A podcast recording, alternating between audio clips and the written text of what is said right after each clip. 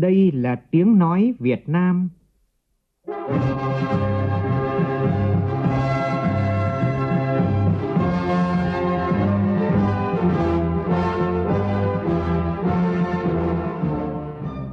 là tiếng nói Việt Nam, phát thanh từ Hà Nội, thủ đô nước Cộng hòa xã hội chủ nghĩa Việt Nam.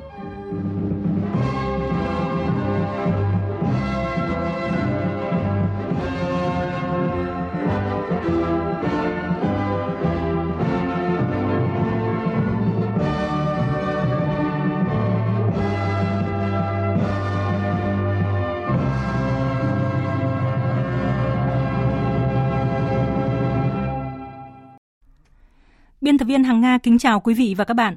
Mời quý vị và các bạn nghe chương trình Thời sự chiều của Đài Tiếng Nói Việt Nam với những nội dung chính sau đây.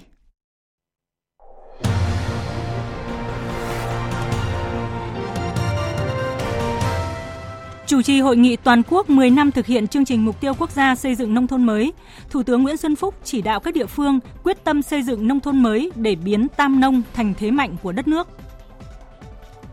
Hà Nội tính phương án sử dụng nguồn nước sạch khác nếu chất lượng nước của công ty cổ phần đầu tư nước sạch sông Đà không đảm bảo trong thời gian tới. Trong diễn biến khác, cơ quan điều tra đang làm rõ động cơ mục đích của những kẻ đổ dầu thải đầu độc nguồn nước khi cung đường di chuyển của chúng thể hiện rõ sự bất thường. Vì sao thành phố Vinh, tỉnh Nghệ An thất thủ trong trận lũ lịch sử vừa qua? Nhóm phóng viên Đài Tiếng Nói Việt Nam sẽ cùng các nhà quản lý và phát triển hạ tầng đô thị thành phố Vinh đi tìm câu trả lời.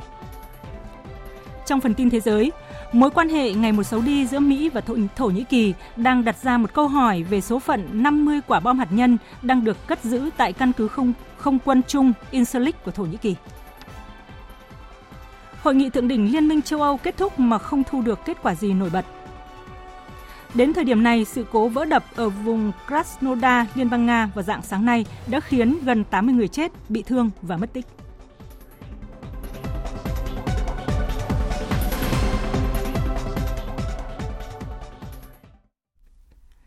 Bây giờ là nội dung chi tiết. Sáng nay tại thành phố Nam Định, tỉnh Nam Định, Thủ tướng Nguyễn Xuân Phúc chủ trì hội nghị toàn quốc tổng kết 10 năm chương trình mục tiêu quốc gia xây dựng nông thôn mới giai đoạn từ năm 2010 đến năm 2020.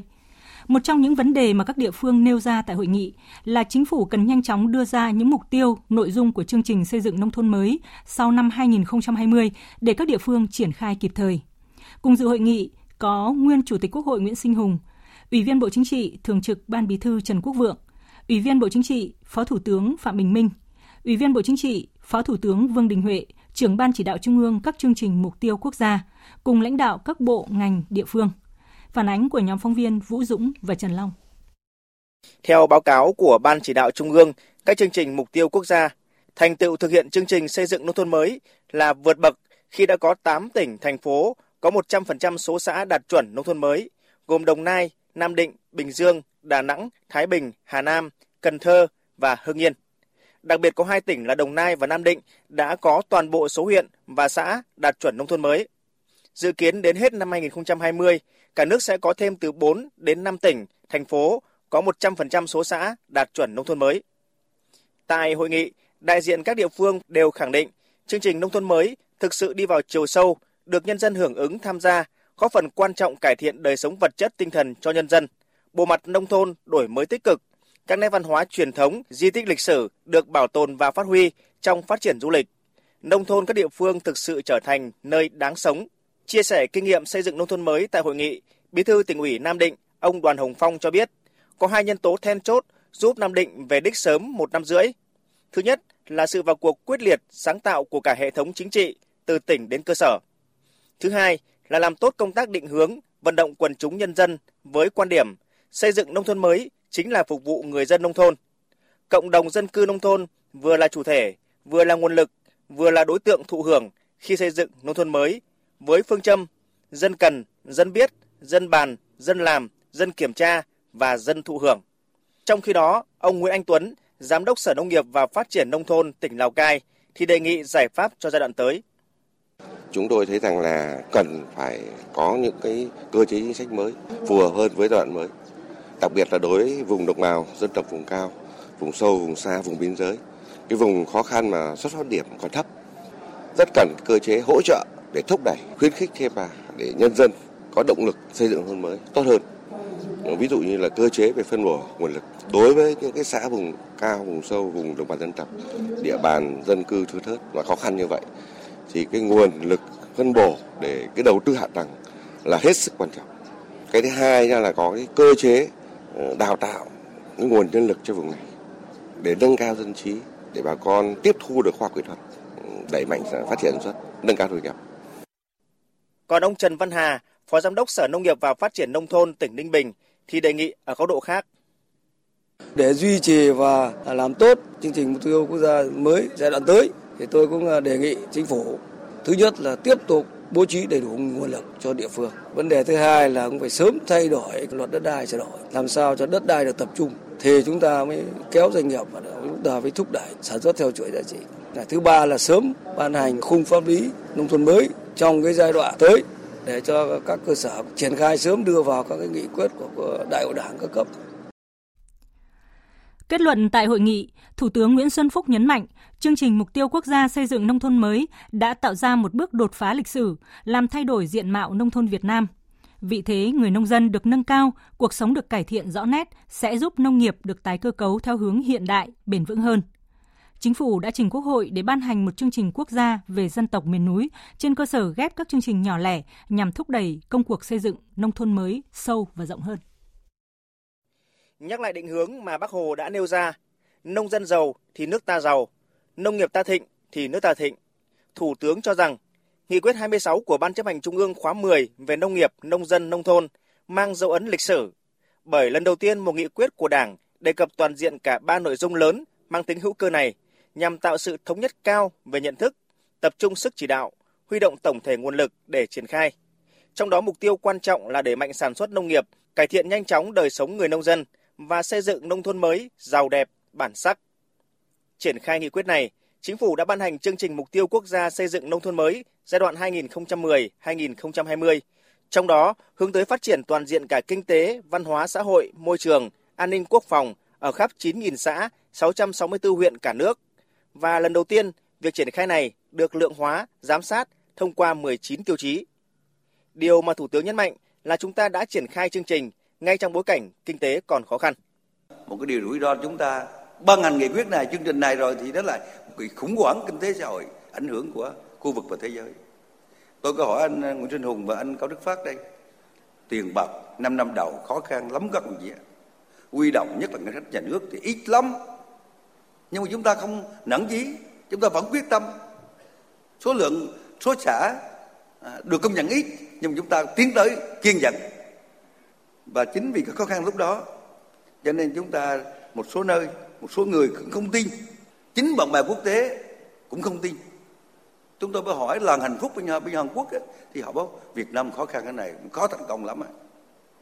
cho nên cái, cái nhiều nơi không tin nhiều nước không tin trong bối cảnh đó chúng ta vẫn quyết tâm dưới sự lãnh đạo của đảng ta hệ thống chính trị của chúng ta chúng ta vẫn quyết tâm tiến lên để thực hiện chương trình này tôi cho đó là một kinh nghiệm rất quý trong quá trình tổ chức thực hiện những nghị quyết quan trọng của đảng của đảng ta nhìn lại kết quả sau hơn 9 năm triển khai chương trình Thủ tướng đánh giá chúng ta có thể phấn khởi và tự hào khi nghị quyết của Đảng, chương trình của chính phủ rất đúng, trúng, đi vào lòng người, huy động được sức mạnh của cả hệ thống chính trị, kết hợp sức mạnh của từng người dân, tạo nên sức mạnh to lớn, toàn diện, lịch sử. Con số cụ thể cho thấy, sau gần 10 năm, cả nước đã huy động được 2,4 triệu tỷ đồng, tức là mỗi năm khoảng 10 tỷ đô la Mỹ để đầu tư xây dựng nông thôn mới. Trong đó hàng vạn km đường giao thông nông thôn được hoàn thành mà không phải mất một đồng tiền đền bù giải phóng mặt bằng nào. Chính nguồn lực đầu tư to lớn đã thúc đẩy sản xuất nông nghiệp phát triển. Đến nay, đã có nhiều mặt hàng có giá trị xuất khẩu trên 1 tỷ đô la Mỹ một năm, nhiều ngành hàng có giá trị xuất khẩu trên 10 tỷ đô la Mỹ một năm. Thủ tướng vui mừng cho biết, nếu so với mốc thực hiện nghị quyết 26 từ năm 2009, thu nhập bình quân người dân nông thôn lúc bấy giờ là 9,7 triệu đồng một năm, thì cuối năm 2018, mức này đã là 35,9 triệu đồng, tăng 3,7 lần.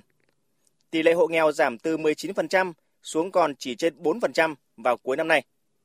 Bên cạnh đời sống vật chất được cải thiện thì đời sống văn hóa, tinh thần, đặc biệt là trình độ của người dân được nâng lên. Hệ thống chính trị vững mạnh, người dân tin tưởng hơn vào sự lãnh đạo của Đảng.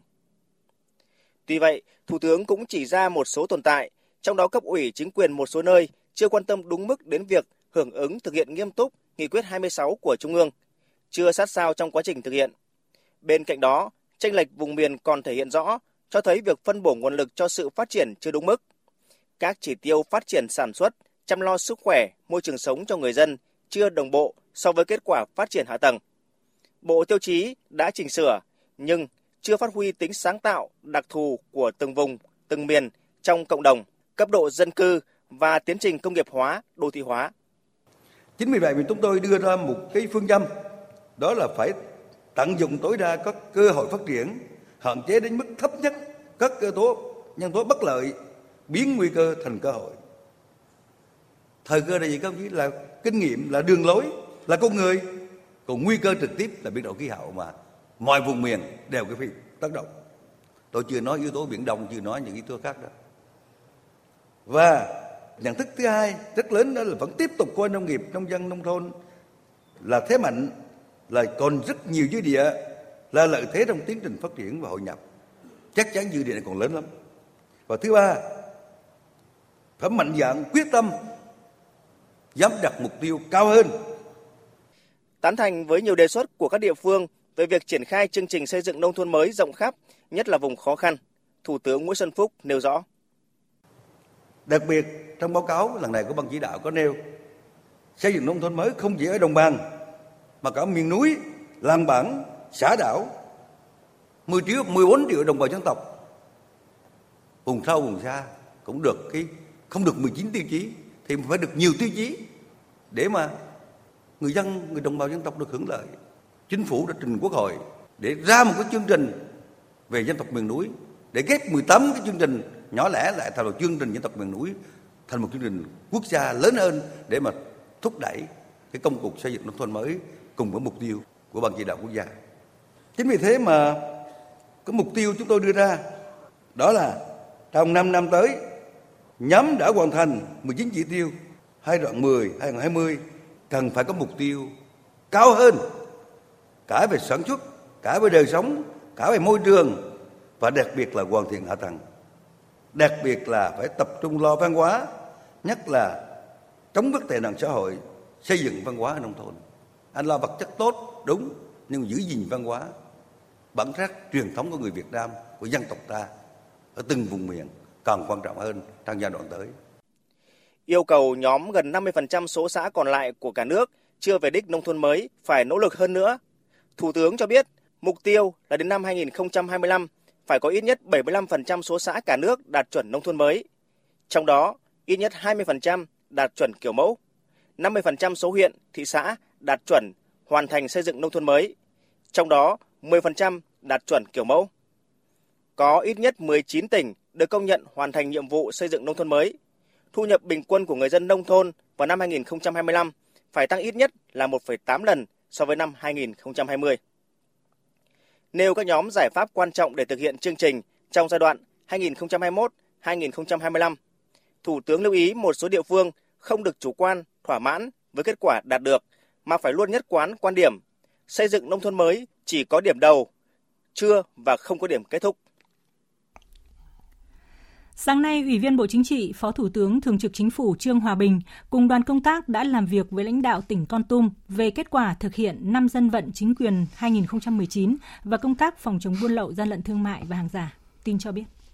Phó Thủ tướng Trương Hòa Bình biểu dương các kết quả đạt được trong phát triển kinh tế xã hội của tỉnh Con Tum, đồng thời lưu ý địa phương tiếp tục thực hiện có hiệu quả các chỉ thị, nghị quyết của Đảng, Quốc hội, Chính phủ, quyết tâm hoàn thành và hoàn thành vượt mức các chỉ tiêu kinh tế xã hội năm 2019 đổi mới sáng tạo trong chỉ đạo điều hành phát triển kinh tế xã hội, tiếp tục tái cơ cấu kinh tế gắn với nâng cao năng lực cạnh tranh, thu hút đầu tư vào các lĩnh vực có tiềm năng, lợi thế, dồn, đổi, tích tụ đất nông nghiệp nhằm thực hiện mục tiêu xây dựng cánh đồng lớn, tạo điều kiện phát triển nông nghiệp ứng dụng công nghệ cao, quy hoạch, bảo tồn, đầu tư và phát triển các vùng trồng dược liệu tập trung gắn với chế biến và tiêu thụ, nhất là sản phẩm từ sâm ngọc linh, đằng sâm và các loại dược liệu khác.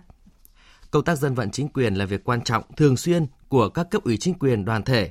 Con Tum cần tăng cường đối thoại, tiếp dân tại nơi xảy ra vụ việc, giải quyết kịp thời những khiếu nại, tố cáo, kiến nghị của người dân ngay từ khi mới phát sinh. phát huy vai trò của hệ thống chính trị, mặt trận tổ quốc và các tổ chức đoàn thể để làm tốt công tác tuyên truyền chính sách pháp luật đối với người dân. Đối với các vụ việc khiếu nại, tố cáo đông người phức tạp, kéo dài, lãnh đạo tỉnh tiếp tục quan tâm, dành thời gian thích hợp để chỉ đạo giải quyết dứt điểm ngay từ cơ sở, không để khiếu nại vượt cấp, đặc biệt là các khiếu nại tranh chấp đất đai, đòi đất giữa đồng bào dân tộc ít người với các nông lâm trường. Khi phát sinh khiếu nại tố cáo, phải trực tiếp đối thoại với người dân để có biện pháp giải quyết, không để phát sinh điểm nóng gây phức tạp về an ninh trật tự. Sáng cùng ngày, Phó Thủ tướng Trương Hòa Bình đã đi thăm tặng quà gia đình hai thương binh tham gia kháng chiến bị nhiễm chất độc hóa học là bà Y Leo và bà Y Ngợp cùng ở thành phố Con Tum. Sáng nay tại thành phố Nha Trang, tỉnh Khánh Hòa, ông Phạm Minh Chính, Ủy viên Bộ Chính trị, Bí thư Trung ương Đảng, trưởng ban tổ chức Trung ương công bố quyết định của Bộ Chính trị về công tác cán bộ. Theo quyết định này, ông Nguyễn Khắc Định được phân công làm bí thư tỉnh ủy Khánh Hòa, thay cho ông Lê Thanh Quang, được cho thôi giữ chức để điều trị bệnh hiểm nghèo. Tin của phóng viên Thái Bình thường trú tại miền Trung. Ông Nguyễn Khắc Định sinh năm 1964, quê tỉnh Thái Bình, là tiến sĩ luật. Ông Định có nhiều năm công tác tại văn phòng chính phủ, từng giữ chức vụ trưởng, vụ thư ký biên tập, trợ lý của Thủ tướng. Tháng 9 năm 2011, Thủ tướng có quyết định bổ nhiệm ông Nguyễn Khắc Định giữ chức Phó chủ nhiệm Văn phòng Chính phủ. Tại Đại hội Đảng lần thứ 12, ông được bầu vào Ban chấp hành Trung ương Đảng. Tại kỳ họp Quốc hội vào tháng 7 năm 2016, ông được bầu làm Ủy viên Ủy ban Thường vụ Quốc hội và giữ chức chủ nhiệm Ủy ban Pháp luật của Quốc hội cho đến nay. Hiện ông Nguyễn Khắc Định là đại biểu Quốc hội thuộc đoàn đại biểu Quốc hội đơn vị tỉnh Khánh Hòa. Bộ Chính trị cũng đã quyết định cho ông Lê Thanh Quang thôi giữ chức Bí thư tỉnh ủy Khánh Hòa nhiệm kỳ 2015-2020. Ông Lê Thanh Quang sinh năm 1960 tại thành phố Nha Trang, tỉnh Khánh Hòa. Ông Lê Thanh Quang là ủy viên Ban chấp hành Trung ương Đảng hai khóa 11 và 12, đảm nhiệm chức vụ Bí thư tỉnh ủy Khánh Hòa từ năm 2010 đến nay. Ông Lê Thanh Quang nhiều lần có đơn gửi Ban Thường vụ tỉnh ủy và các cơ quan trung ương xin nghỉ hưu trước tuổi vì lý do sức khỏe. Phát biểu tại hội nghị triển khai quyết định của Bộ Chính trị về công tác cán bộ, ông Phạm Minh Chính, trưởng ban tổ chức trung ương cho biết. Đồng chí Nguyễn Khắc Định có nhiều kinh nghiệm trong các lĩnh vực công tác đã từng được đảm nhận và được đánh giá cao, đã kinh qua công tác quản lý nhà nước, xây dựng hệ thống pháp luật, đáp ứng được yêu cầu nhiệm vụ lãnh đạo của tỉnh Khánh Hòa trong điều kiện hiện nay và trên cương vị là người đứng đầu cấp ủy ở địa phương thì tin tưởng rằng là đồng chí ờ, Nguyễn Khắc Định sẽ hoàn thành ờ, tốt cái nhiệm vụ của mình. Như Đài Tiếng Nói Việt Nam đã đưa tin, vào tháng 8 năm 2019, tại kỳ họp thứ 38, Ủy ban Kiểm tra Trung ương kết luận Ban Thường vụ tỉnh ủy và Ban cán sự Đảng, Ủy ban nhân dân tỉnh Khánh Hòa đã thiếu trách nhiệm, buông lỏng lãnh đạo, chỉ đạo, thiếu kiểm tra, giám sát để xảy ra nhiều vi phạm, khuyết điểm nghiêm trọng trong công tác quản lý, sử dụng đất và thực hiện các dự án đầu tư xây dựng. Ban Thường vụ tỉnh ủy và Ban cán sự Đảng, Ủy ban nhân dân tỉnh Khánh Hòa còn vi phạm các quy định của Đảng, pháp luật của nhà nước về giao đất, cho thuê đất, giao rừng, cho thuê rừng, đấu thầu, đầu tư, quy hoạch kiến trúc, xây dựng, tài chính, thuế, gây hậu quả rất nghiêm trọng, làm thất thoát rất lớn tài sản và ngân sách nhà nước. Trong đó, ông Lê Thanh Quang chịu trách nhiệm chính về những vi phạm khuyết điểm của Ban Thường vụ tỉnh ủy Khánh Hòa. Vi phạm của ông Lê Thanh Quang đến mức phải xem xét thi hành kỷ luật. Sáng nay, Viện Kiểm sát Nhân dân tối cao tống đạt cáo trạng truy tố 14 bị can trong vụ án Tổng công ty Viễn thông Mobile Phone mua 95% cổ phần của công ty cổ phần nghe nhìn toàn cầu AVG. Tin chi tiết như sau. Trong 14 bị can thì có 13 người bị truy tố về tội vi phạm các quy định về quản lý đầu tư công gây hậu quả nghiêm trọng, trong đó bao gồm hai cựu Bộ trưởng Bộ Thông tin và Truyền thông Nguyễn Bắc Son, Trương Minh Tuấn và nguyên Chủ tịch Hội đồng thành viên Tổng công ty Viễn thông Mobifone là Lê Nam Trà.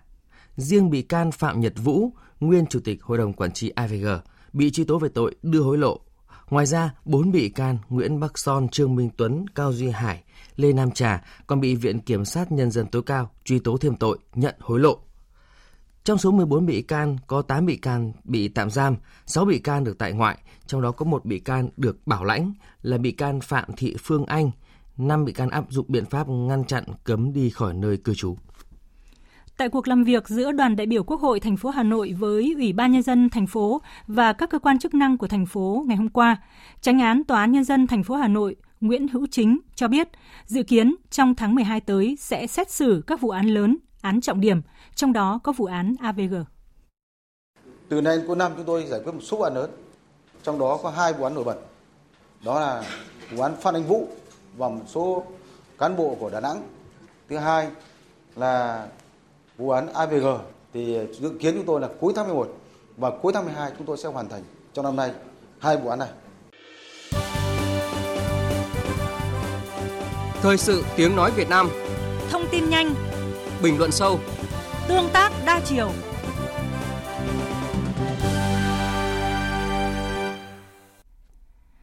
Trong những năm gần đây, vị trí của phụ nữ ngày càng được nâng cao, khoảng cách giới giữa nam và nữ đang dần được thu hẹp. Tỷ lệ phụ nữ tham gia vào lĩnh vực chính trị, nghiên cứu khoa học hay là kinh doanh đã đạt được nhiều thành công. Điều này khẳng định phụ nữ có quyền tham gia bình đẳng với nam giới trong quá trình phát triển của đất nước. Tuy vậy, bình đẳng giới vẫn còn là một thách thức trong quá trình phát triển nói chung. Phóng viên Kim Thanh đề cập vấn đề này. Trong những năm gần đây, tỷ lệ nữ tham gia Bộ Chính trị, Ban chấp hành Trung ương Đảng, cấp ủy, Quốc hội, Hội đồng Nhân dân các cấp đã tăng lên. Tỷ lệ nữ ủy viên Bộ Chính trị và ủy viên Ban chấp hành Trung ương Đảng tăng trong 3 nhiệm kỳ liên tiếp. Lần đầu tiên, Việt Nam có nữ chủ tịch Quốc hội và có 3 nữ ủy viên Bộ Chính trị, một trong bốn chức danh cao nhất của đất nước. Trong lĩnh vực kinh tế, tỷ lệ nữ doanh nghiệp do nữ làm chủ có chiều hướng tăng, xếp thứ 7 trong số 54 các nước có nhiều chủ doanh nghiệp là nữ. Tuy nhiên, tỷ lệ nữ tham gia trên các lĩnh vực đời sống xã hội chưa tương xứng với tiềm năng của phụ nữ và vẫn còn nhiều rào cản. Thực tế, tình trạng bạo lực đối với phụ nữ và trẻ em gái đang là vấn đề nhức nhối của xã hội. Định kiến về vai trò của nam và nữ trong gia đình và xã hội tạo gánh nặng cho cả phụ nữ và nam giới. Bà Nguyễn Thị Thu Hà, Chủ tịch Hội Liên hiệp Phụ nữ Việt Nam kiến nghị chúng tôi rất muốn lồng ghép những cái nội dung mà tích hợp những nội dung an toàn cho phụ nữ trẻ em vào đó ví dụ uh, xây dựng cái uh, nông thôn mới uh, theo kiểu mẫu nông thôn mới nâng cao. Thế rồi các cái đô thị thông minh các thành phố thông minh các vùng quê an toàn có cần cần thì có một cái đường dây nóng rồi có những cái nơi cảnh báo an toàn hoặc là uh, có các cái khu để khu vực đèn chiếu sáng vân vân rất nhiều thứ để có thể tích hợp khi chúng ta xây dựng nông thôn mới kiểu mẫu hay là các cái thành phố thông minh an toàn. Theo ông Đào Ngọc Dung, Bộ trưởng Bộ Lao động Thương binh và Xã hội, công tác tuyên truyền, nâng cao nhận thức, thay đổi hành vi về bình đẳng giới của các cấp, các ngành và ngay chính với bản thân người phụ nữ là nhiệm vụ đầu tiên và quan trọng nhất. Bên cạnh đó, cần phát huy vai trò của người đứng đầu trong thực hiện công tác vì sự tiến bộ của phụ nữ gắn với thực hiện bình đẳng giới. Trước mắt phải tập trung cao độ cho dịp đại hội đảng và chuẩn bị cho bầu cử Quốc hội Hội đồng Nhân dân các cấp. Coi đây là một thời cơ để thúc đẩy nhận thức, trao quyền năng cho phụ nữ nhất là quyền tham chính muốn lồng ghép giới được thì cái cơ quan xây dựng luật pháp này phải đầu tiên phải nhận thức cho đúng đã. Cái gì mà mình tiến bộ? Để tiếp cận với những cái gọi là đi tắt đón đầu vì vậy để tạo sự bình đẳng giữa nam và nữ trong mọi lĩnh vực cần huy động sự tham gia của hệ thống chính trị, các tổ chức xã hội, người dân trong thực hiện công tác bình đẳng giới nhằm đảm bảo tính bền vững. Vào sáng nay, diễn đàn đối thoại hỗ trợ phụ nữ khởi nghiệp năm 2019 đã diễn ra tại Trung tâm Hành chính thành phố Đà Nẵng. Diễn đàn do Ủy ban nhân dân thành phố Đà Nẵng phối hợp với Hội Liên hiệp Phụ nữ thành phố Đà Nẵng tổ chức với sự tham dự của hơn 200 đại diện phụ nữ đến từ các xã, phường, cơ quan, doanh nghiệp trong thành phố. Trong buổi đối thoại, nhiều vấn đề nóng về lĩnh vực kinh doanh, khởi nghiệp đã được các đại biểu phụ nữ nêu như các chính sách hỗ trợ của thành phố dành cho phụ nữ khởi nghiệp, chính sách hỗ trợ về quỹ đất mở rộng quy mô cho các mô hình hợp tác xã do phụ nữ quản lý, các vấn đề về xây dựng và bảo hộ thương hiệu. Chủ tịch Ủy ban nhân dân thành phố Đà Nẵng Huỳnh Đức Thơ cho biết, lãnh đạo thành phố luôn hết sức quan tâm hỗ trợ cho các ý tưởng khởi nghiệp tốt của chị em phụ nữ. Đối với những ý tưởng khởi nghiệp khả thi thì khi những đề xuất kiến nghị hỗ trợ về vốn, đào tạo nghề, về đào tạo kiến thức, về xây dựng thương hiệu sẽ được các ban ngành đoàn thể xem xét triển khai. Công ty sữa TH Chu Milk vừa được Tổng cục Hải quan Trung Quốc cấp mã giao dịch cho phép xuất khẩu sản phẩm sữa sang thị trường nước này. Tin của phóng viên Đài Tiếng Nói Việt Nam thường trú tại Trung Quốc. Công ty TH Chu Milk là doanh nghiệp đầu tiên được Tổng cục Hải quan Trung Quốc cấp mã giao dịch cho phép xuất khẩu sản phẩm sữa với hai sản phẩm là sữa tiệt trùng và sữa biến đổi sang thị trường Trung Quốc.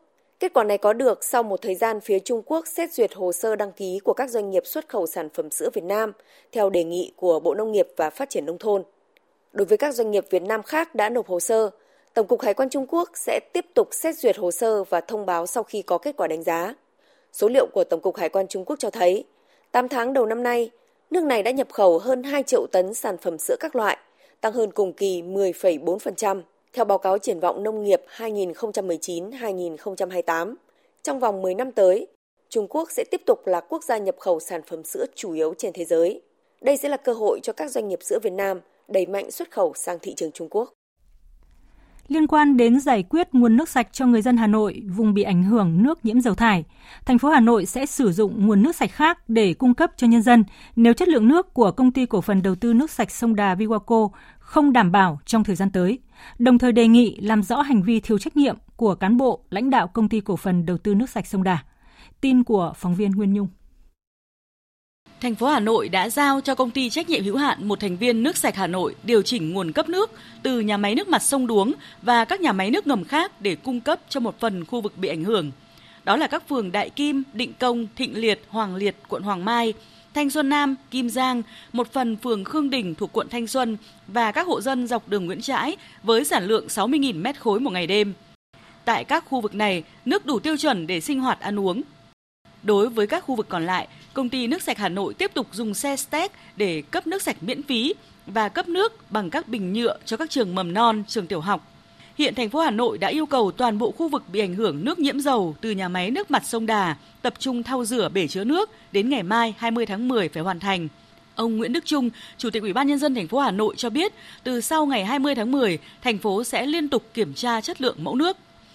Trong báo cáo gửi chính phủ, thành phố Hà Nội cũng đã đề xuất giải pháp nếu sau khi xúc xả hệ thống nước sạch sông Đà mà chất lượng nước vẫn không đảm bảo, Ủy ban nhân dân thành phố sẽ chỉ đạo các nguồn nước khác cung cấp nước sạch cho nhân dân. Hiện nay cái công ty nước mặt sông Đà là chiếm vào khoảng 18% cấp nước cho cho thành phố tức là tương đương với khoảng 250.000 hộ. Trong những năm vừa qua chúng ta đã thêm được mỗi một ngày bây giờ 800.000 mét khối nước và vừa qua chỉ ngay ngày 15 16 thì chúng ta đã chuyển nguồn được từ nước mặt sông Đuống là được 60.000 mét khối một ngày đêm. Và thực tế nước mặt sông Đà trong những năm vừa qua ở lúc thấp nhất là chỉ được có 150.000 mét khối một ngày đêm thôi. Thế và vừa qua khi mà lắp thêm sửa thêm được cái đường ống 8 km ấy, thì tăng lên được khoảng 220.000. Cũng trong báo cáo gửi Thủ tướng Chính phủ, Chủ tịch Ủy ban nhân dân thành phố Hà Nội đề nghị cơ quan cảnh sát điều tra Công an tỉnh Hòa Bình điều tra làm rõ hành vi đổ trộm chất dầu thải cũng như hành vi thiếu trách nhiệm của cán bộ lãnh đạo công ty cổ phần đầu tư nước sạch sông Đà khi biết rõ có sự ô nhiễm từ nguồn dầu thải đã không có hành vi ngăn chặn kịp thời, dẫn đến sự cố ô nhiễm toàn bộ hệ thống cung cấp nước cho người dân tại các quận Hoàng Mai, Thanh Xuân, Hà Đông và một số quận huyện khác để xử lý nghiêm theo quy định của pháp luật. Cơ quan Cảnh sát điều tra Công an tỉnh Hòa Bình đã tạm giữ hình sự hai thanh niên đổ dầu thải xuống nguồn nước sông Đà. Tuy nhiên, điều khiến nhiều người quan tâm là cung đường di chuyển bất thường của những kẻ đổ dầu thải đầu độc nguồn nước. Hai đối tượng bị tạm giữ hình sự là Nguyễn Trương Đại, ngụ xã Xuân Lâm, huyện Thuận Thành, tỉnh Bắc Ninh và Hoàng Văn Thám, ngụ xã Chi Lễ, huyện Văn Quan, tỉnh Lạng Sơn. Nghi phạm liên quan đến việc đổ dầu thải đầu độc nguồn nước sông Đà. Công an tỉnh Hòa Bình cũng đang tổ chức truy bắt Lê Đình Vũ, ngụ xã Xuân Lâm, huyện Thuận Thành, được xem là kẻ chủ mưu đã thuê hai người kia chở dầu thải tới xã Phúc Tiến, huyện Kỳ Sơn, tỉnh Hòa Bình để đổ xuống suối. Điều khiến dư luận thấy bất thường là quãng đường di chuyển của những thùng dầu thải – bởi nếu nhóm nghi phạm nhận dầu thải từ công ty cổ phần gốm xứ Thanh Hà đi thẳng tới khu vực đổ dầu thải chỉ khoảng 71 cây số, thời gian di chuyển khoảng 2 giờ đồng hồ, nhưng nhóm này đã thuê xe từ Bắc Ninh lên Phú Thọ với khoảng cách khoảng 125 cây số, nhận hàng xong lại chở từ Phú Thọ về cất giấu ở Hưng Yên với quãng đường 119 cây số. Đến ngày sau, đến hai ngày sau, nhóm này mới chở chất thải từ Hưng Yên với quãng đường khoảng 81 km lên tỉnh Hòa Bình, lén lút đổ chất thải, sau đó bỏ trốn. Tổng quãng đường nhóm này đi di chuyển là khoảng 320 km. Vụ việc đang được cơ quan cảnh sát điều tra công an tỉnh Hòa Bình phối hợp với các đơn vị nghiệp vụ Bộ Công an tiến hành điều tra xác định động cơ, mục đích của những người liên quan để xử lý theo quy định của pháp luật.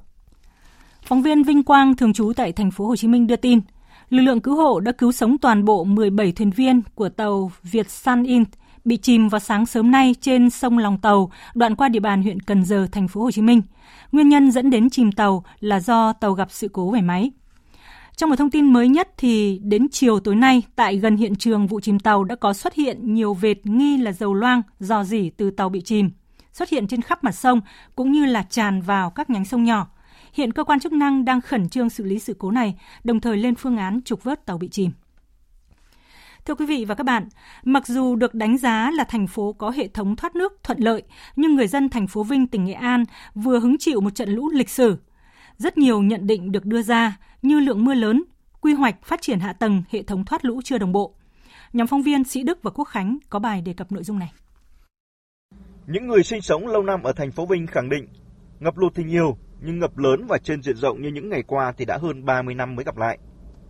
Ông Trần Văn Hiền, nguyên phó tổng biên tập báo Nghệ An khẳng định, nguyên nhân chính gây ngập lụt là do hệ thống thoát nước chưa đảm bảo. Ông Hiền dẫn chứng, cả thành phố Vinh có khoảng 17 km kênh mương thoát nước, đầu tư xây dựng kiên cố nhưng không có lối thoát, mạnh phường nào phường đó làm. Nguy hại nhất là thiếu một trục thoát nước theo chiều dọc để có thể đưa nước trong thành phố ra ngoài. Đồng quan điểm này, ông Đinh Tiến Dũng, giám đốc công ty quản lý phát triển hạ tầng đô thị thành phố Vinh khẳng định, trận lũ vừa qua là bất khả kháng. Khoảng 12 giờ trưa ngày 16 tháng 10, mực nước dâng cao đã gây ngập 6 tổ máy xả lũ và phòng điều hòa của trạm bơm Biến Thủy. Điều này ngoài dự tính và công ty điện lực đã phải cắt điện, trạm bơm ngừng hoạt động trong nhiều giờ. Nói về vấn đề quy hoạch hệ thống thoát lũ thành phố Vinh, ông Dũng khẳng định, thành phố Vinh hiện nay chưa có một quy hoạch thoát nước tổng thể. Mặc dù các phường đều có hệ thống tiêu thoát nước, nhưng tính chất nhỏ lẻ, mạnh phường nào phường đó làm, thiếu đồng bộ. Vì vậy có thể nói có hệ thống thoát nước nhưng không có chỗ để nước thoát. Riêng thành phố phải làm quy hoạch thoát nước, chứ hiện nay thực ra là thành phố chưa có quy hoạch thoát nước. Bây giờ làm các dự án như thế nó kiểu nó không đồng bộ. Với cao độ để mà xây dựng hệ thống thoát nước là chưa chưa được quản lý. Bây giờ ví dụ anh xây mương như thế thực ra cao độ mấy thì là theo cảm tính hoặc là theo tính toán của của anh nhưng mà người quản lý tổng thể là hiện nay là chưa nắm được. Thế bây giờ mương có thể xây nước không thoát được mà có thể cá quả là nước lấy ba là muốn để cái công tác thoát nước tốt thì, thì phải thực hiện quy hoạch. Để bây giờ mình có còn bây giờ anh làm đáng theo tính toán gọi là khu vực của thôi nhưng mà để tổng thể là có anh cũng muốn không? Khi có quy hoạch cho mình đầu tư những cái nào bây giờ những cái nào cũ bây giờ nó không phù hợp với quy hoạch nữa thì mình có thể theo kinh phí mình đầu tư hàng năm. Về vấn đề quy hoạch thoát nước và quản lý quy hoạch có đảm bảo đúng quy định không? Ông Nguyễn Đình Lợi, Phó Giám đốc Sở Xây dựng tỉnh Nghệ An thừa nhận Thực tế thành phố Vinh đã có quy hoạch thoát nước nhưng đã lâu nên không còn phù hợp trong tình hình hiện nay. Cả cái, cái, cái hệ thống thoát nước của nước của thành phố Vinh thì cũng đã đầu tư cũng đã lâu. Đấy, thứ hai nữa là các cái tính toán nó cũng cũ rồi là các cái dự tư bồi dưỡng cái kinh phí này là là, là nó cũng cũng cũng bố trí nó cũng cũng chưa được nhiều lắm nên là thực ra là nó cũng không đáp ứng được cái với cái cái, cái lượng mưa như thế tuy nhiên thì là theo quy định thì là đối với những cái đô thị lớn đặc biệt là những cái đô thị loại loại một thế này thì là cần thiết một cái um, quy hoạch thoát nước uh, gọi là chuyên ngành thoát nước đấy ừ. thì cái này thì chúng tôi cũng đã kiến nghị với ban dân tỉnh là cho phép là lập cái quy hoạch chuyên ngành này để triển khai thực hiện các cái dự án riêng về các cái thoát nước của đô thị đặc biệt là các cái dự án trong thành phố Vinh Đô thị hóa tất yếu phải phát triển hạ tầng, nhiều tuyến đường giao thông, nhà ở được mở rộng và xây dựng kiên cố. Khi chưa có quy hoạch thoát nước tổng thể, mạnh ai nấy làm, thì việc phá vỡ chặn dòng chảy, gây ngập lụt là điều dễ hiểu. Ở Vinh không phải là ngoại lệ, khi một số tuyến đường như là Nguyễn Sĩ Sách kéo dài, hay tuyến đường 35m nối quốc lộ 46 với đường ven sông Lam, được ví như những tuyến đê cản trở việc tiêu thoát nước trong ngoại thành. Theo Văn phòng Thường trực Ban Chỉ đạo Trung ương về phòng chống thiên tai, tính đến 17 giờ chiều qua, mưa lũ ở các tỉnh miền Trung đã làm 4 người chết, 5 người bị thương. Hơn 1.400 hecta hoa màu hiện vẫn đang bị ngập. Để tiếp tục ứng phó và khắc phục hậu quả mưa lũ, Văn phòng Thường trực Ban Chỉ đạo Trung ương về phòng chống thiên tai đề nghị các tỉnh, thành phố từ Thanh Hóa đến Khánh Hòa tiếp tục chủ động ứng phó với mưa lớn trên diện rộng. Và tiếp theo đây là những thông tin thời tiết đáng chú ý trên các vùng miền của cả nước. Thưa quý vị và các bạn, trong khi ở các tỉnh phía Tây Bắc Bộ và nhiều khu vực trên cả nước như Tây Nguyên, Nam Bộ dự báo đêm nay đều có mưa, mưa rào nhẹ, thì riêng tại các tỉnh phía Đông Bắc Bộ trong đó có thủ đô Hà Nội, đêm nay thời tiết khá thuận lợi, trời ít mây, không có mưa, với gió đông bắc cấp 2 đến cấp 3. Đêm và sáng sớm trời xe lạnh, nhiệt độ thấp nhất khoảng từ 20 đến 23 độ, vùng núi có nơi dưới 20 độ. Tại các tỉnh ven biển Trung và Nam Trung Bộ, chiều tối và đêm nay tiếp tục có mưa, có nơi mưa vừa mưa to. Riêng khu vực từ Quảng Nam đến Khánh Hòa có nơi mưa rất to và rông, với lượng mưa phổ biến từ 40 đến 80 mm, có nơi trên 100 mm trong 24 giờ. Tuy nhiên từ ngày mai, mưa ở khu vực này sẽ giảm dần. Còn trên biển hiện nay gió đông bắc có cường độ trung bình đến mạnh thịnh hành trên khu vực Vịnh Bắc Bộ và Bắc Biển Đông. Nhiều vùng biển có mưa rào và rông với gió cấp 4 đến cấp 5. Riêng tại khu vực Bắc Biển Đông có gió đông bắc cấp 5, có lúc cấp 6, giật cấp 7, cấp 8 biển động.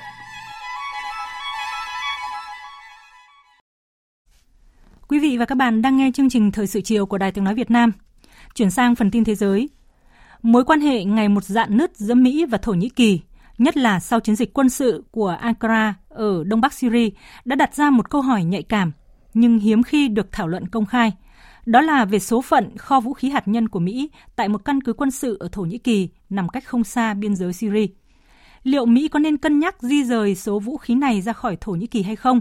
Nhất là khi đây cũng được xem là cam kết của Mỹ đối với an ninh của các đồng minh trong NATO. Biên tập viên Thu Hoài tổng hợp thông tin.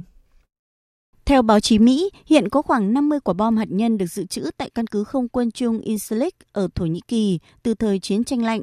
Việc di rời số vũ khí này là một vấn đề khó khăn vì nhiều lý do, trong đó có cả những lý do liên quan tới chính sách lâu nay của nước Mỹ.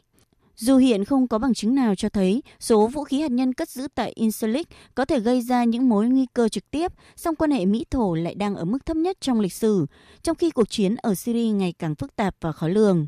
Incirlik nằm cách không xa biên giới với Syria. Tuyên bố về thỏa thuận giữa Mỹ và Thổ Nhĩ Kỳ hôm 17 tháng 10 vừa qua nhằm tạm dừng chiến dịch tấn công người quốc của Thổ Nhĩ Kỳ có thể phần nào ngăn chặn mối quan hệ giữa hai nước bị xấu hơn nữa. Tuy nhiên, xu thế tiêu cực dường như là khó tránh khỏi. Bộ trưởng Quốc phòng Mỹ Mark Esper hồi cuối tuần trước chỉ trích hành vi của Thổ Nhĩ Kỳ trong nhiều năm qua là tồi tệ, đồng thời lưu ý rằng bất chấp cảnh báo của Mỹ, Thổ Nhĩ Kỳ vẫn quyết mua vũ khí của Nga và điều này cũng có nghĩa là chấp nhận bán tin tình báo cho Nga. Theo ông, Thổ Nhĩ Kỳ đang rời xa khỏi quỹ đạo của phương Tây. Chúng ta không nên ngạc nhiên khi Thổ Nhĩ Kỳ phát động chiến dịch tại Đông Bắc Syria, bởi ngay từ đầu họ đã phản đối mối quan hệ giữa Mỹ và lực lượng người quốc. Chúng tôi đã luôn cố gắng để giải quyết những mối quan tâm an ninh chính đáng của Thổ Nhĩ Kỳ liên quan vấn đề người quốc, nhưng cuối cùng họ đã quyết định thực hiện chiến dịch bất chấp những nỗ lực của chúng tôi để ngăn chặn. Dù chính quyền Mỹ tới nay vẫn chưa đưa ra bất kỳ bình luận nào liên quan tới số vũ khí hạt nhân được cất giữ tại Thổ Nhĩ Kỳ, song một số nguồn tin cho biết Bộ Ngoại giao và Bộ Năng lượng nước này đang nghiên cứu kế hoạch bí mật rút 50 quả bom hạt nhân B-61 khỏi căn cứ Incirlik. Đây có thể là biện pháp đề phòng sau khi có nhiều lo ngại rằng những quả bom này có thể trở thành con tin của Thổ Nhĩ Kỳ nếu căng thẳng song phương leo thang. Trong khi đó, Tổng thống Thổ Nhĩ Kỳ Tayyip Erdogan cảnh báo quân đội nước này vẫn luôn trong tình trạng sẵn sàng và sẽ hành động mạnh mẽ nếu các lực lượng người quốc không thực hiện lời hứa rút khỏi khu vực như đã nêu trong thỏa thuận. Còn trong lúc này, theo ghi nhận của Liên Hợp Quốc, phần lớn khu vực ở Đông Bắc Syria đã yên ả trở lại, dù một số vụ đấu súng và giao tranh lẻ tẻ vẫn tiếp diễn.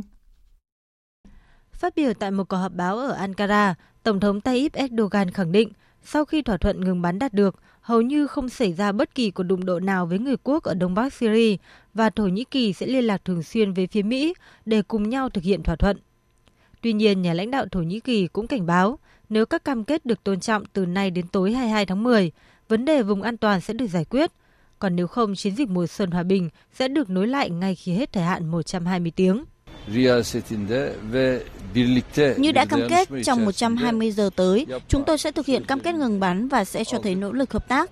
Chúng tôi sẽ liên lạc thường xuyên với phía Mỹ và cuộc họp của các phái đoàn sẽ tiếp tục nhằm đảm bảo lệnh ngừng bắn được tôn trọng.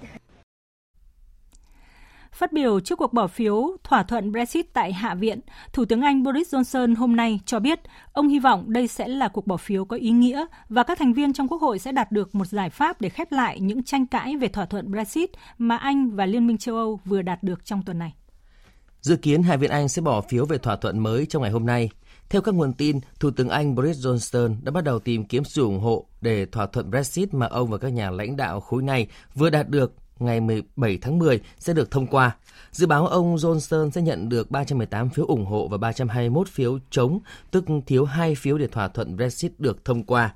Kết quả của bỏ phiếu sẽ phụ thuộc vào quyết định của 55 nghị sĩ chưa tỏ rõ lập trường. Trước đó, ngày 17 tháng 10, EU đã thông qua thỏa thuận Brexit mới với chính phủ của Thủ tướng Johnson. Thỏa thuận mới này đã giải quyết được điểm bế tắc chính trị trong thỏa thuận Brexit trước đó, cụ thể là vấn đề biên giới Ireland. Theo đó, anh đã chấp nhận những kiểm tra hải quan tại khu vực biển Ireland nhằm tránh xảy ra đường biên giới cứng cũng như đảm bảo sự toàn vẹn lãnh thổ của thị trường đơn lẻ. Hội nghị thượng đỉnh Liên minh châu Âu EU cũng vừa kết thúc hôm qua mà không đạt được kết quả đáng kể nào trong các vấn đề như mở rộng khối, xác định ưu tiên chiến lược cũng như hoạch định ngân sách dài hạn. Trong đó có cả vấn đề mở rộng EU sau khi nước Anh rời đi. Phóng viên Quang Dũng, thường trú Đài tiếng nói Việt Nam tại khu vực Tây Âu, đưa tin từ Bruxelles, Bỉ. Hội nghị thượng đỉnh Liên minh châu đã khép lại trong chiều ngày 18 tháng 10 tại Bruxelles mà không thu được kết quả gì nổi bật.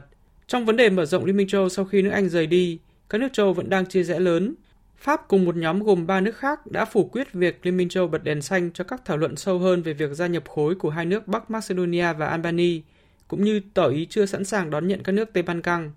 Trong chủ đề về môi trường được xác định là một trong các ưu tiên lớn nhất của Liên minh châu trong những năm tới, các nước cũng không thống nhất được một chiến lược dài hạn khi mục tiêu đến năm 2030 cắt giảm được 40% lượng khí phát thải so với mức những năm 1990 không nhận được sự đồng thuận. Điều này khiến Liên minh châu không thể hoàn tất chương trình hành động môi trường mới nhiều tham vọng trước khi diễn ra thượng đỉnh khí hậu của Liên Hợp Quốc vào tháng 12 tới tại Chile. Một chủ đề quan trọng khác là vấn đề ngân sách của Liên minh châu trong giai đoạn 2021-2027 cũng được bàn thảo nhưng không thể thống nhất.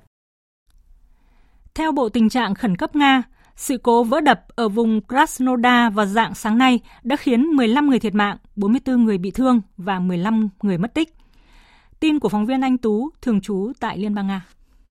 Vụ việc xảy ra vào lúc 2 giờ sáng nay, theo giờ địa phương, đập hồ nước dự trữ thuộc về một công ty khai thác vàng bị sập gần khu dân cư Shetenkino, khiến hai khu nhà ở tạm của nhân viên ngập đầy nước. Cơ quan cứu hộ khẩn cấp và cảnh sát đã được điều đến hiện trường. Hiện tại, Bộ Tình trạng khẩn cấp của Nga đang tăng cường nhóm làm việc để tiến hành chiến dịch tìm kiếm cứu nạn và loại bỏ hậu quả của vụ vỡ đập. Có khoảng 50 thiết bị kỹ thuật, 6 máy bay trực thăng Mi-8 của Bộ Tình trạng khẩn cấp và 6 tàu nhỏ đã được điều tới hiện trường. Diện tích tìm kiếm những người mất tích đang được mở rộng. Theo chính quyền địa phương, có ít nhất 74 người sống ở các khu nhà bị nhấn chìm do vỡ đập. Chiến dịch sơ tán dân cư trong vùng cũng đang được triển khai. Ở đây có khoảng 180 người. Ủy ban điều tra Nga đã khởi tố vụ án hình sự theo Điều 3 khoản 26 của Bộ Luật Hình sự do vi phạm các quy tắc an toàn trong khi tiến hành các hoạt động xây dựng. Các chuyên gia nhận thấy rằng con đập được xây dựng có vi phạm. Cũng tại Nga, một vụ hỏa hoạn vừa xảy ra tại một tòa nhà chung cư 2 tầng ở thành phố Rostov, cách thủ đô Moscow 250 km về phía đông bắc. Theo thông báo của chính quyền địa phương, trong số 7 người thiệt mạng có 5 trẻ em. Tòa nhà 600 m2 này đã bị cháy hoàn toàn.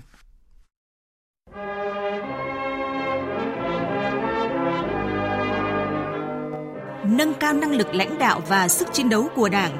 Xây dựng Đảng ta thật sự trong sạch vững mạnh là đạo đức, là văn minh.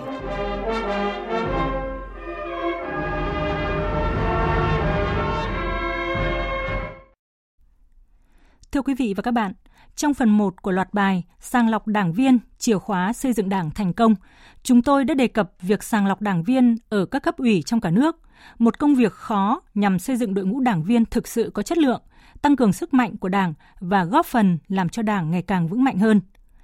Tuy nhiên, làm sao đưa ra khỏi đảng những đảng viên suy thoái nhưng chưa lộ diện, những đảng viên đỏ vỏ xanh lòng được cho là đang hàng ngày hàng giờ có những hành động, những việc làm gây bức xúc dư luận, làm sói mòn niềm tin của nhân dân đối với đảng, trong khi nhiều tổ chức đảng hiện nay vẫn đang lúng túng, loay hoay với việc sàng lọc đảng viên. Phần 2 của loạt bài với nhan đề Lúng túng sàng lọc đảng viên suy thoái, đỏ vỏ xanh lòng. Mời quý vị và các bạn cùng nghe. Trong quy định của Đảng, việc xử lý đảng viên vi phạm có nhiều hình thức cụ thể. Trong số những đảng viên bị đưa ra khỏi Đảng thời gian qua, phần lớn do vi phạm pháp luật, đảng viên vi phạm chế độ chuyển sinh hoạt Đảng, bỏ sinh hoạt hoặc không đóng đảng phí đúng quy định.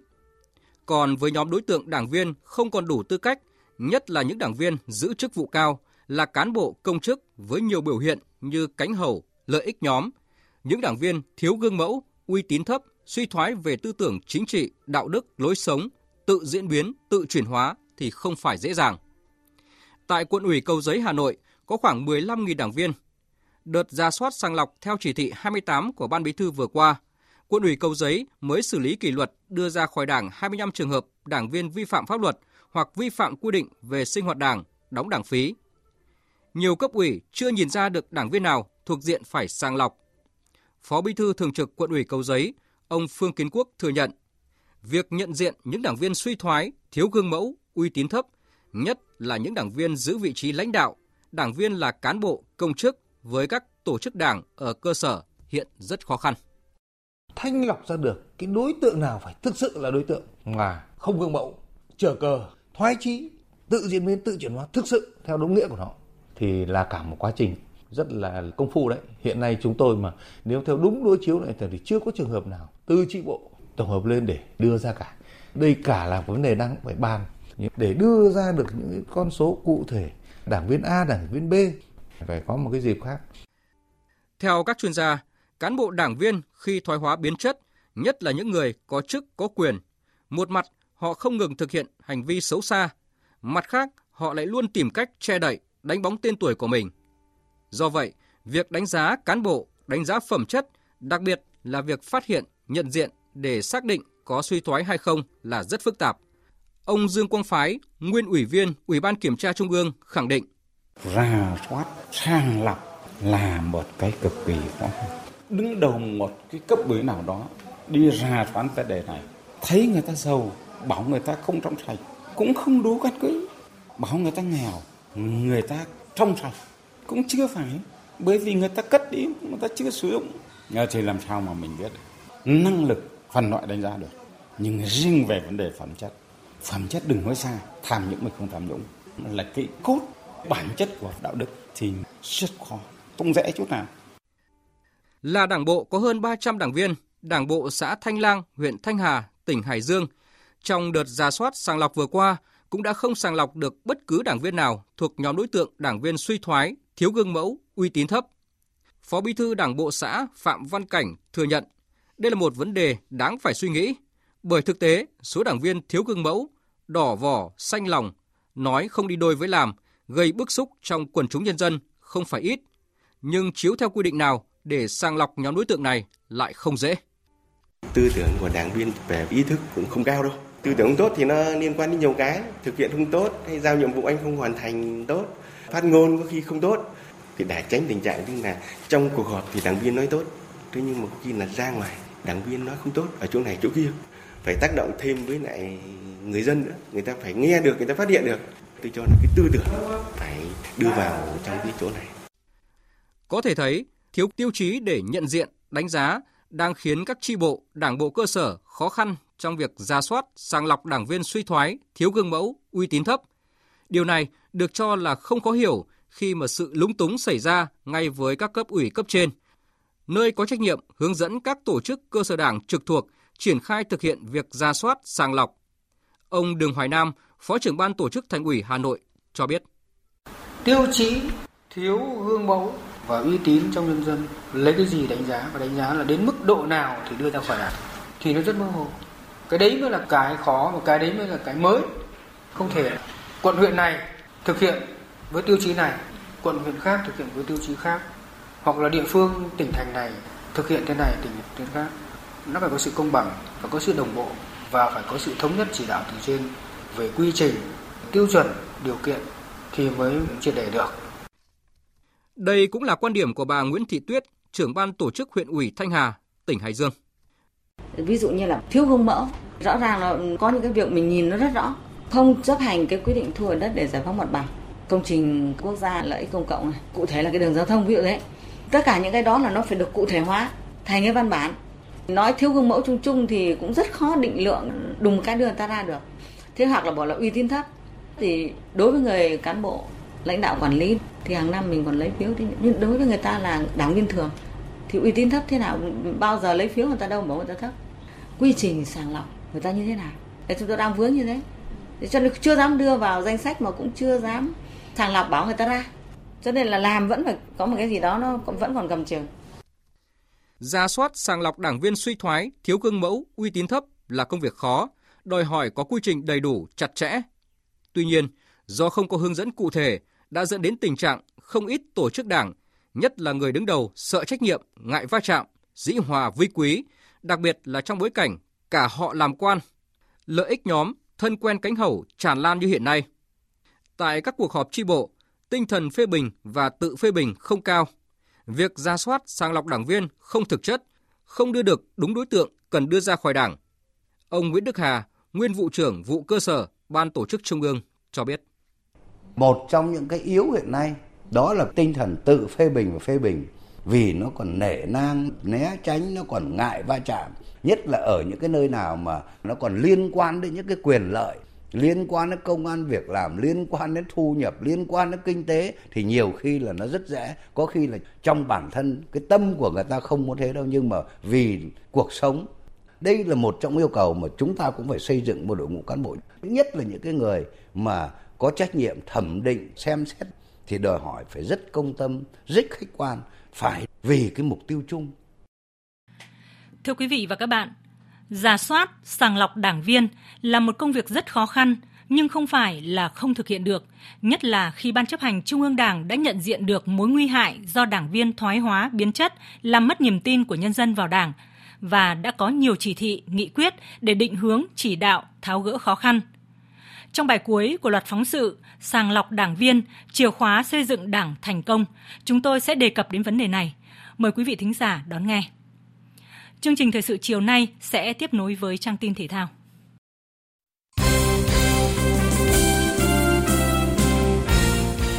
Chiều nay trên các sân cỏ trong cả nước đồng loạt diễn ra 7 trận đấu thuộc vòng 25, vòng áp chót giải bóng đá vô địch quốc gia V-League 2019. Ngoài ngôi vô địch đã sớm thuộc về Hà Nội FC, thì cuộc chiến giành giật một tấm vé trụ hạng vẫn đang diễn ra vô cùng kịch tính và quyết liệt. Trong khi sanna Khánh Hòa chưa hết cơ hội, thì Nam Định, Thanh Hóa, Viettel, hoàng Anh Gia Lai và cả Hải Phòng vẫn nằm trong nhóm cầm đèn đỏ. Vòng áp chót này, Thanh Hóa đón tiếp Viettel, còn Khánh Hòa chỉ gặp câu lạc bộ Sài Gòn không còn mục tiêu. Trong khi Hoàng Anh Gia Lai làm khách trên sân vận động thống nhất trước thành phố Hồ Chí Minh thì Nam Định cũng phải đối đầu với Hải Phòng. Đội bóng đang cần ít nhất một điểm để khỏi về hạng nhất.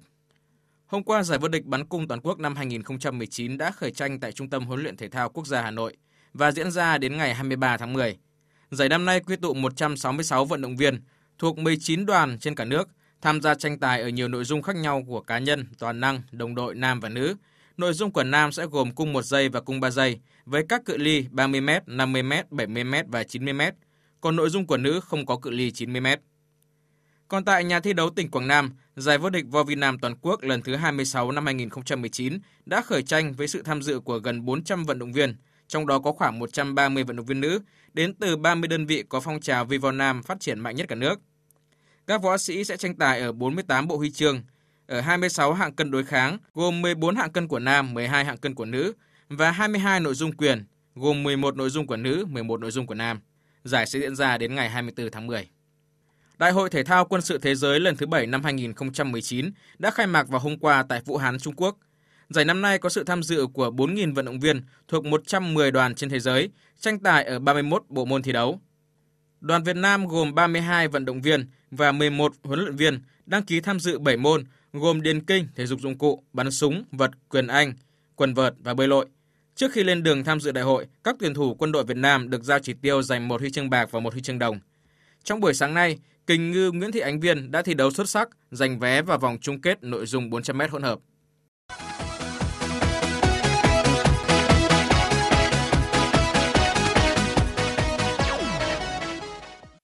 Cuối tuần này, mọi sự chú ý của người hâm mộ túc cầu trên toàn thế giới sẽ hướng về nước Anh với chuyến làm khách của Liverpool trước Manchester United tại vòng 9 Premier League. Ở thời điểm hiện tại, dĩ nhiên là quyền đỏ đang bị đánh giá thấp hơn so với lữ đoàn đỏ đang thăng hoa tột đỉnh. Man United đang gây thất vọng khi mới thắng được có 2 trận tại giải Ngoại hạng Anh sau 8 vòng đấu mùa này. Tính trong 5 trận gần nhất, MU chỉ thắng được duy nhất một trận. Và với vỏn vẹn 9 điểm, đội bóng của huấn luyện viên Solskjaer hiện đã tụt xuống tận vị trí thứ 12 trên bảng xếp hạng. Mọi thứ càng trở nên tồi tệ hơn với Manchester United khi họ mất cả hai ngôi sao sáng nhất là tiền vệ Paul Pogba cùng thủ môn De Gea do chấn thương. Nó sẽ ảnh hưởng đặc biệt nghiêm trọng đến sức mạnh của Quỷ Đỏ. Tuy vậy, nhà cầm quân người Na Uy vẫn khẳng định Quỷ Đỏ sẽ chơi tấn công theo như đúng DNA của câu lạc bộ. Để giành chiến thắng, chúng ta phải bắt đầu bằng cách ghi bàn.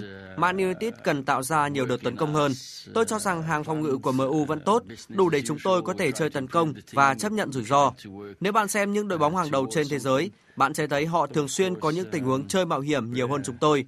Khi bạn mất niềm tin, đôi khi bạn sẽ muốn chơi an toàn hơn và nhiệm vụ của tôi đó là thúc đẩy các cầu thủ. Chẳng có sự an toàn nào cả. Ở đội bóng này, bạn cần phải mạo hiểm trong khi đó, phong độ của thầy trò huấn luyện viên Jurgen Klopp đang rất ấn tượng với chuỗi 17 trận thắng liên tiếp tại Premier League kể từ mùa giải trước. Họ quấn phăng mọi đối thủ và hướng đến mục tiêu là cân bằng kỷ lục thắng 18 trận ở giải Ngoại hạng Anh đang do Manchester City nắm giữ. Tuy nhiên, những con số thống kê lại đang nghiêng về phía đội chủ nhà Manchester United. Liverpool dưới thời của Jurgen Klopp đang sở hữu thành tích đối đầu khá kém so với đối thủ. Trong 7 lần gặp nhau từ tháng 10 năm 2015 đến nay, Liverpool chỉ có duy nhất một lần chiến thắng – Hai đội hòa nhau đến 4 trận và đội bóng thành Manchester có hai thắng lợi. Bởi vậy, chiến lược gia người Đức có lý do để thận trọng trong cuộc đối đầu này, ông chia sẻ. Chúng tôi cần phải có tinh thần chiến đấu, sự quyết tâm, nhưng đồng thời cũng phải tôn trọng đối thủ. Họ đang có phong độ tồi tệ và muốn cải thiện bằng mọi giá. Tôi nhận thức 100% sức mạnh của Man United và mong chờ đội hình tốt nhất của họ. Tôi chắc chắn rằng họ rất nguy hiểm, tập trung tối đa và chờ đón chúng tôi. MU đã nói rằng Liverpool là đối thủ hoàn hảo với họ. Tôi không nghĩ có quá nhiều câu lạc bộ muốn đối đầu với chúng tôi vào thời điểm này và có thể nói MU là đội bóng duy nhất. Họ chắc chắn sẽ nỗ lực 100% và chúng tôi cũng vậy. Hãy chờ xem đội bóng nào quyết tâm lớn hơn. Trận derby nước Anh giữa Manchester United và Liverpool tại vòng 9 Premier League sẽ diễn ra vào lúc 22 giờ 30 phút tối mai trên sân vận động Old Trafford. Dự báo thời tiết Phía Tây Bắc Bộ, đêm có mưa vài nơi, sáng sớm có nơi có sương mù, ngày nắng, gió nhẹ. Đêm và sáng sớm trời lạnh, có nơi trời rét, nhiệt độ từ 20 đến 31 độ. Đông Bắc Bộ ít mây, đêm không mưa và ngày nắng, gió Đông Bắc cấp 2, cấp 3, đêm và sáng sớm trời lạnh, vùng núi có nơi trời rét, nhiệt độ từ 20 đến 31 độ. Các tỉnh từ Thanh Hóa đến Thừa Thiên Huế nhiều mây có mưa vài nơi, gió Bắc đến Tây Bắc cấp 2, cấp 3, nhiệt độ từ 22 đến 31 độ. Các tỉnh ven biển từ Đà Nẵng đến Bình Thuận nhiều mây, có mưa, có nơi mưa vừa, mưa to và rông, gió đông bắc cấp 2, cấp 3. Trong cơn rông có khả năng xảy ra lốc xét và gió giật mạnh, nhiệt độ từ 23 đến 32 độ.